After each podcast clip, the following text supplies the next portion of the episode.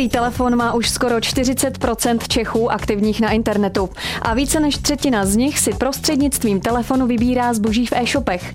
Mezi oblíbený sortiment, který se přes telefony hledá a nakupuje, patří elektronika, oblečení a nebo jízdenky. Vyplývá to z průzkumu nákupního rádce Heureka.cz. Povinné ručení letos výrazně podraží. Nejvíce na to doplatí taxikáři, kteří stojí i za rostoucí nehodovostí a kteří mají vedeno ručení u levnějších pojišťoven. Na začátku letošního roku vzrostl podle dopravní policie počet dopravních nehod při porovnání se stejným obdobím roku 2012 o bezmála 3%. Taxikáři, autoškoly a autopůjčovny se přitom na této nehodovosti podílejí velkou měrou. Připojení k internetu je pro české podnikatele naprostou samozřejmostí. Loni byl internet zaveden v 96% firem a počet připojení stále narůstá. Podle statistik se dnes 92% firm neobejde bez vysokorychlostního připojení.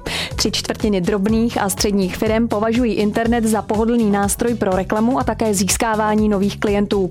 Webové stránky má proto 90% firm s více než deseti zaměstnanci.